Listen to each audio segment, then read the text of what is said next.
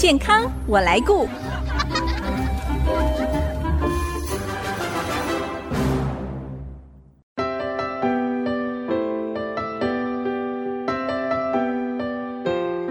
听众朋友大家好，我是王淑荣，欢迎收听健康我来顾节目，一起关心你我的健康。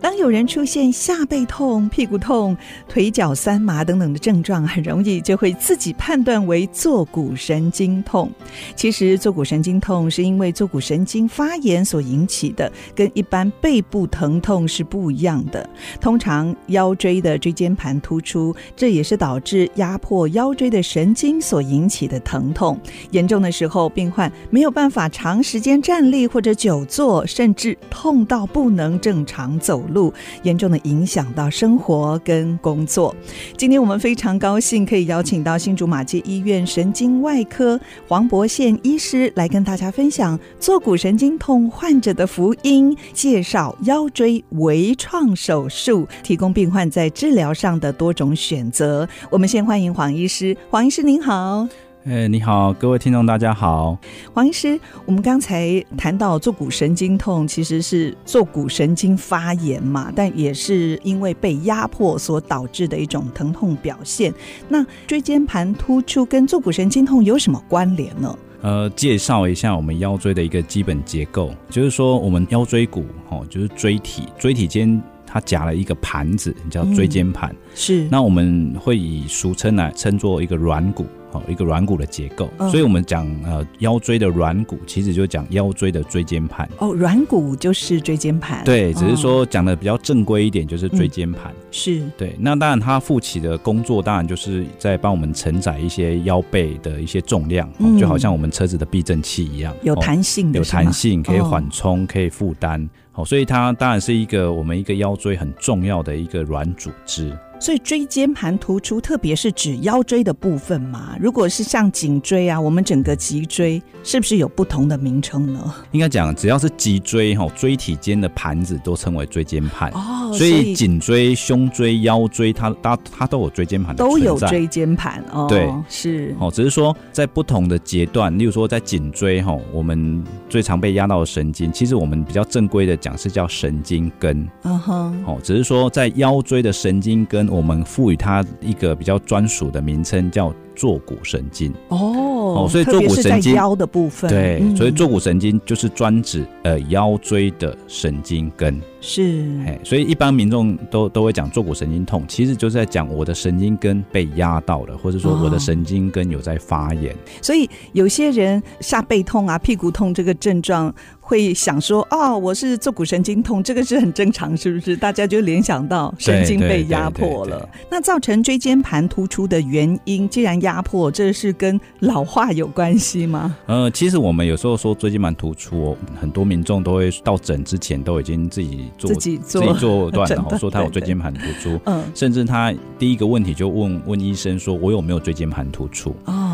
哦、其实还是给大家一个正确的概念、哦、因为椎间盘它就是我们的腰椎在支撑的一个很重要的一个元素啦、哦嗯、那你在过度使用的时候或是长期的使用的时候，它就会有一定的衰退。嗯、哦，所以我们有时候会听到医生啊，或是说有一些一些民众在讲退化退化是。其实我们强调的退化不是说你有多老哦，是是在讲你的脊椎骨或是各个关节、哦、你有过当使用、过度使用的、哦、过度的使用，所以这跟年纪是没有关系。对，跟年纪没有绝对的关系、哦哦、例如说有一些举重选手他就是过度的操练、嗯哦、一些健身教练他过度的操练，如果说他没有一个健康的一个保健的一些知识的话，是他也很容易让他的椎间盘或是让他的一些腰部的一些结构提早的面对这个退化的一些困扰、哦、像有些人职业就是搬运或者或者是需要负重的，像这种也是长期会使用到椎间盘，是吗？是是是。对，不是说任何一个做出工的，或者说有一些过度操架的一些、嗯、就一定会有，就一定会有、哦、还是会看你的使用的情况。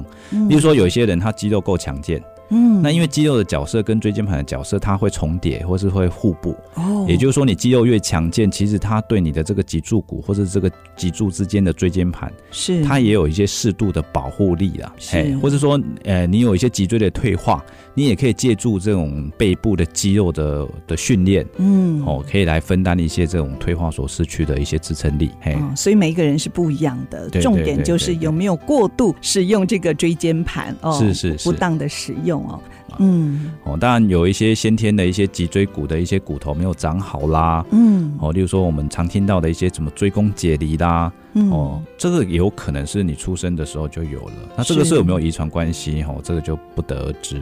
哎，那你刚才说，哦，椎间盘突出可能是发生在颈椎、腰椎还有其他的部位吗？呃，只要有椎间盘存在的地方都有可能发生，只是说我们的胸椎因为它有肋骨在帮我们支撑，哦，所以胸椎段要出现这种椎间盘退化，哦，或是突出机会相对就少很多了，嗯，所以我们大部分椎间盘突出遇到的问题都是在颈椎跟腰椎段，嗯，哦，这两个部位是最常见的。是，那这跟骨刺有没有什么不一样呢？还是就是同样的一个病症？呃、应该是说，如果按照学理上的定义，嗯哦，骨刺就是增生或是说赘生的骨头，嗯哼，所以它应该是专指那些增生的硬的部分。哦，骨刺是增生的东西，哦，增生或是赘生的，哦，就多出来的一些骨头结构。哦，它是长在哪里啊？骨头上哦。对。那为什么会有这种骨刺？其实人体很奥妙，因为人体例如说你腰椎在某个阶段它有退化，嗯，例如说你椎间盘有衰退，那在这个阶段的支撑力可能慢慢会显得不足，对，那人体会怎么做反应？它开始会去增生一些骨头下，把这些衰退的椎间盘做一个包覆，哦，哦，让那个地方有不稳或是有支撑力不足，提供更多的支撑的一个一个变化，嗯，那这个过程，哦，它就可能会新生一些骨刺。是，那但骨刺也不是专指脊椎骨，哦，例如说我们任何的关节也有类似的反应，哦，例如说我们最常见的退化性关节炎啊，膝盖退化性关节炎啊，五十肩这个会不会到后来也变成骨刺？久了之后你就会发现在关节的边角的一些骨头边角还是会有一些增生的一些比较锐角的一些、嗯、一些骨头结构，是，那这这个就是骨刺。这个骨刺会不会也压迫到神经啊？因为骨刺的形成它是需要时间去堆叠，那在这个堆叠的过程中也许神经会因为这样子慢慢挪移，Oh, 哦，它并不会有急性的症状，是是，哦，所以有时候民众问我们说我没有长骨刺，其实一到一定的年龄多多少少人体都会有一些骨刺，嗯，那幸好这些骨刺大部分不会造成太明显的不舒服，是，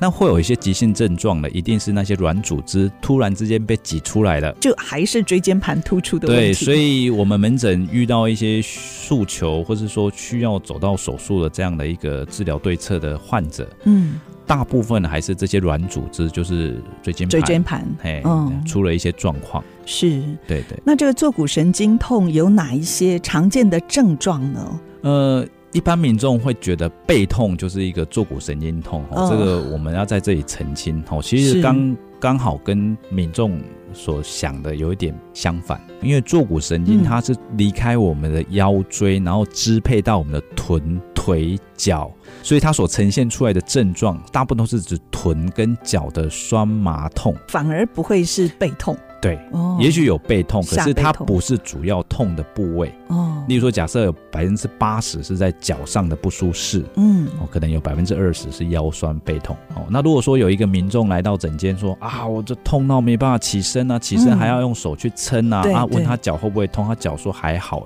欸哦，这个大部分都不是坐骨神经痛，反而不是坐骨神经，这个大部分都是一些腰背的一些支撑支撑元素，例如说肌肉，肌肉，哦，肌肉发炎或扭到扭伤，拉伤，呃、拉伤，嗯，这个才会造成，哦，大部分的痛会着力在你的背。哦，是，对，所以坐骨神经痛比较常发生的症状就是臀部还有腿部、脚比较会有像神经抽痛吗？呃，它会有，呃，例如说有些人会疼痛。酸痛，而且那种是没有压痛了，就是说你怎么压那个脚都没有更痛的一个痛点，是找不到痛点，对，因为它是神经所引起的嘛，嗯，是，那就是整条了，哦，会不会？呃，应该说也不是说整条，就是说它会有一个一定的路线，我们再补充一点，就是说我们在腰椎，我们就现在就以腰椎来做举例好了，腰椎在每个节位它都有一对神经根，就是我们刚才讲的坐骨神经，是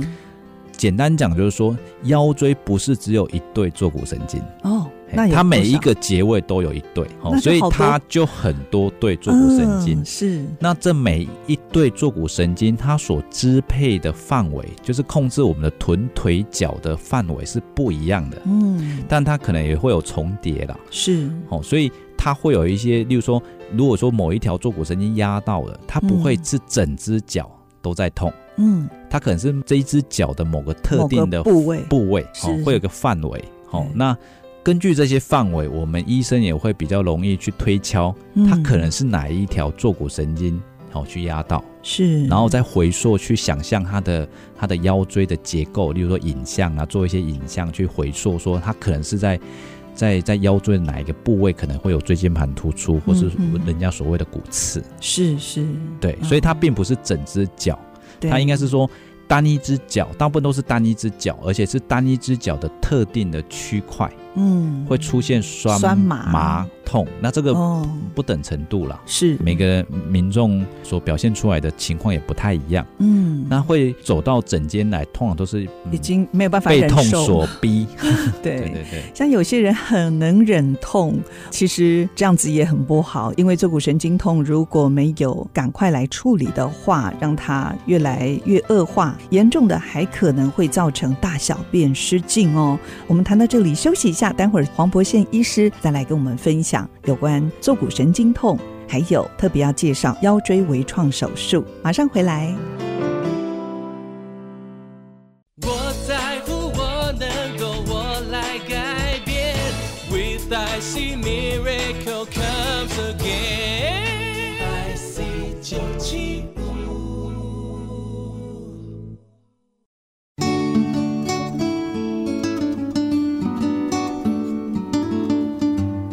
您现在所收听的是 I C 之音主客广播 F M 九十七点五 健康我来顾节目，我是王淑荣。今天我们邀请到新竹马偕医院神经外科黄伯宪医师来跟我们介绍坐骨神经痛患者的福音腰椎微创手术。目前在治疗上一定会要先确定诊断嘛，到底是有哪几个椎间盘是有被压迫的，所以这是 X 光就可以很清楚看到吗？还是用其他的方式？嗯，最宝贵的医疗应该是我们的一些专业的判断、啊哦、那当然一些影像的一些检查，它这是辅助的，也是一些辅助 的, 的一些工具、哦、是。所以一般我们在诊断一个坐骨神经痛的患者，通常有两个层面来说明，一个就是所谓的临床诊断，嗯，就是说我们从这个病人他所陈述的一些症状，嗯、哦，还有一些症状的特色，症状所分布的范围，嗯，或是说做一些简易的一些理学检查、哦、我们大概就可以判定说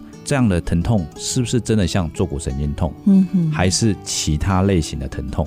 那这就叫临床诊断。是。那刚刚 也, 也说了，因为我们的腰椎不是只有一对坐骨神经，那每一对、嗯哦、每一对坐骨神经它所支配的范围是特定的，对。那我们临床诊断也可以透过它疼痛的范围来回溯，是，来猜测，来臆测它可能是在腰椎哪一个阶段出了问题、嗯、对、哦、所以我们当然还没有做一个影像诊断去确认之前，其实临床诊断、呃、医生其实心里都 有, 有一些盘算了，对、哦、那如果说是一个很严重的一个症状的患者、哦、或者说他的症状是 很, 很典型，甚至他的症状已经维持了很久，嗯、哦，那可能会考量到更进阶的一些影像的确认、嗯哦、那这进阶的影像确认除了 X 光以外，就是我们常提到的核磁共振，是 M R I、哦、对、嗯、M R I 它就可以来让我们确定说我们的临床诊断跟我们的 M R I 是不是吻合的，是是、哦、所以这个影像、哦、包括 X 光，包括核磁共振或是电脑断层、嗯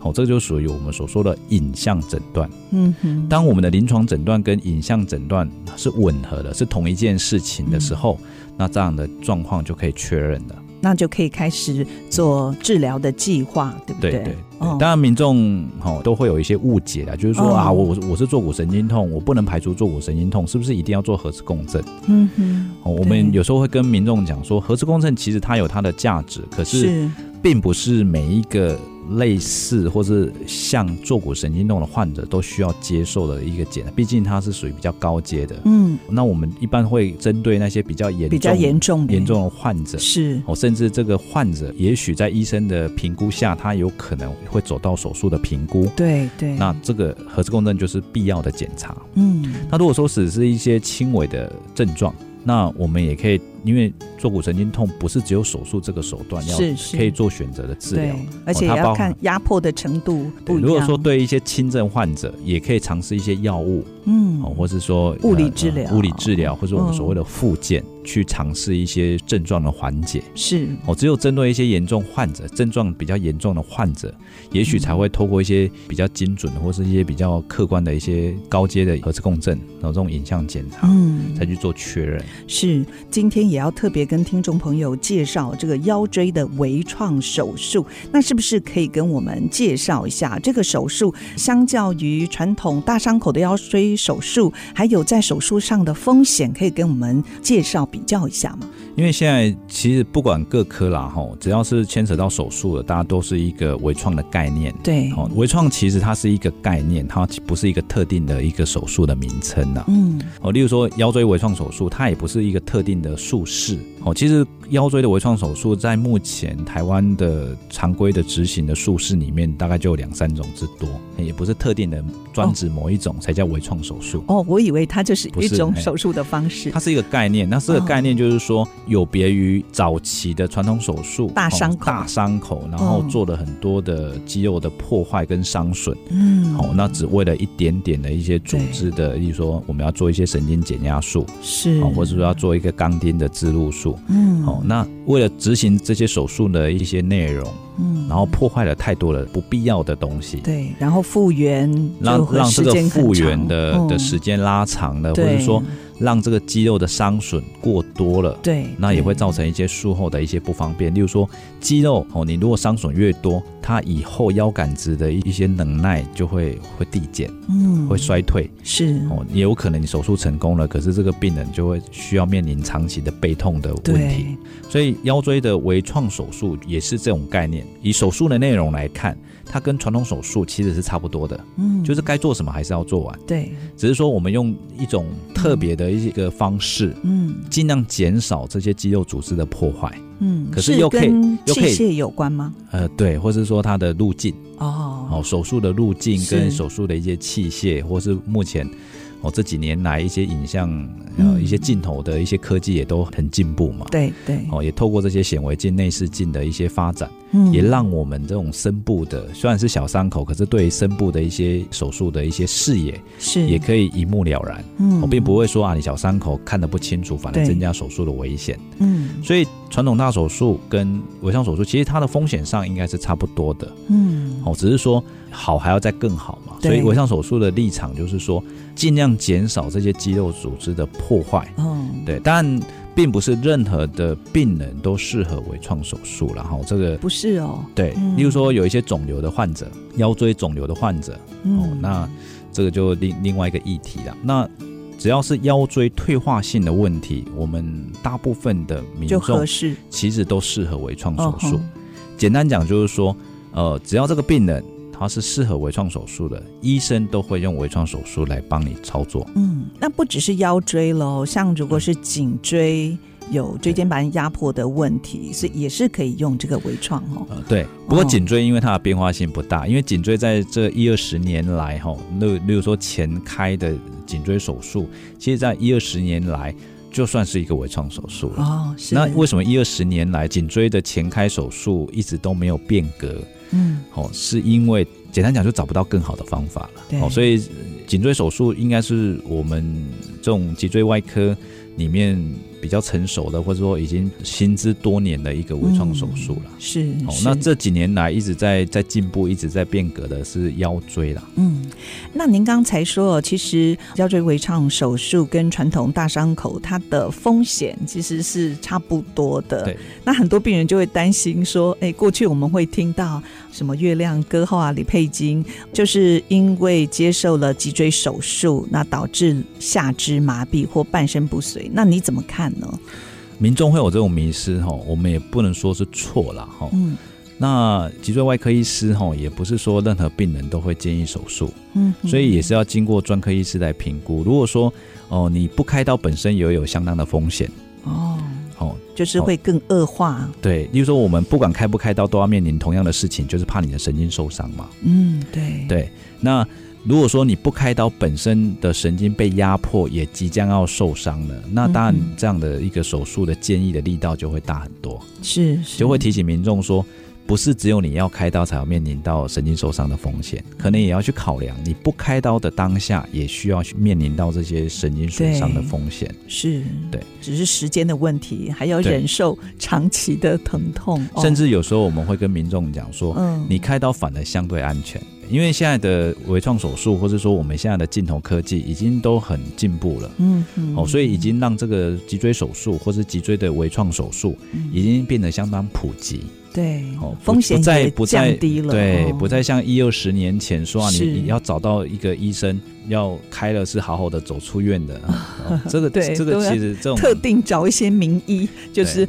他有很多经验的， 对, 对不对？现在因为这种这种技术已经相对普及了，嗯、哦，所以整体的风险是相对低的。对，对，那如果说已经有坐骨神经痛症状的这种病患，您最后有哪一些提醒或建议呢？呃，应该说民众有时候会认为自己是坐骨神经痛、嗯哦、那有时候来诊间询问的时候，其实我们会觉得不见得全部都是啊，嗯，甚至大部分的人都不是，是，所以还是建议有一些背痛、腰背痛或是脚痛，嗯，任何一个只要你有想到可能是腰椎、脊椎的问题，嗯、哦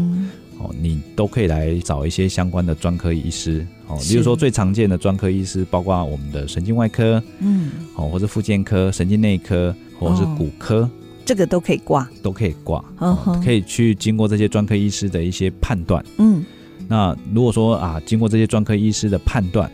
哦、你是属于坐骨神经痛，就是说你是属于这种腰椎的神经本身的问题，嗯、哦，那当然就会给你一些根据你当下的状况，是、哦、会给你一些建议。那这些建议不尽然都是手术、哦、也许 还, 还, 还有一些药物的辅助、嗯哦、或者说你可以去做一些物理性的治疗或者说复健治疗，对，或者是告诉你要改变什么姿势，对对对对，不良姿势，对，甚至有一些民众当然都畏惧手术嘛、嗯哦、那如果说加上你的症状也不是很严重、哦、医生也会根据你的状况给你一些特定的建议、哦、或者做一些运动，对，什么样的运动，或者说你要怎么去强健你的背肌啦，对哦、可是在强化过程中你要注意什么，不要说还没有肌肉还没有强健之前你又把神经或是把你腰椎弄得更不好啦、哦是哦、我, 我觉得还是因为现在 台, 台湾的医疗已经很方便了、嗯嗯哦、所以不要那么畏惧，因为其实医生不会逼着你来开刀啦，对，可是你可以透过这个医生的专业、哦、得到一个比较确切的诊断、嗯是, 是、哦、那也许也可以得到一些治疗的一些建议，嗯、哦，那可以你再根据你自己的意愿然后去去尝试，比如说手术也好或是非手术的手段也好，对对。好，今天非常谢谢新竹马偕纪念医院神经外科黄博宪医师哦，跟我们这么详细的介绍有关坐骨神经痛，特别也分享了现在腰椎微创手术对于坐骨神经痛的患者真的是一大福音，也是一个新的选择。不过不过每次谈到治疗还是老话一句，就是预防胜于治疗啦。在还没有走到治疗之前呢，大家还是要好好来使用，保护我们的脊椎，避免脊椎的各样病变的发生，这个才是最重要的。好，今天非常谢谢黄博宪医师来到节目当中的分享，谢谢您，谢谢。好，如果听众朋友错过了节目播出时间，除了 I C 之音网站随选即播可以再次收听之外呢，也欢迎您上 Apple、 Google、 Podcast 还有 Spotify 搜寻健康我来顾节目，随时收听我们精彩的分享。下个礼拜健康我来顾节目再会咯，拜拜。